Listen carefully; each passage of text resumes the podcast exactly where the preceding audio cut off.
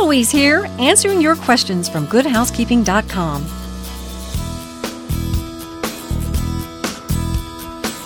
Hi, Heloise here with another helpful hint that came in through goodhousekeeping.com. What is the best way to hang pictures on a plaster wall, but I really don't want to damage them? Ruth. Well, Ruth, boy, have I got the answer for you. I, I am the queen of hanging things without damaging the wall.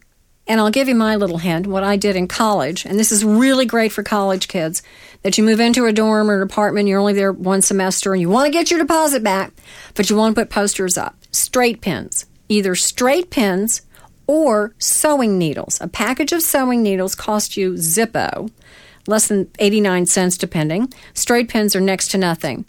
And if it's lightweight, if it's a poster, or even a lightweight small picture under about three pounds. I've done this, trust me. My husband thinks I'm a nut.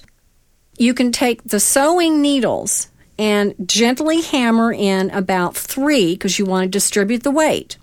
And then hang the picture up. If it's a little wobbly, put another one in.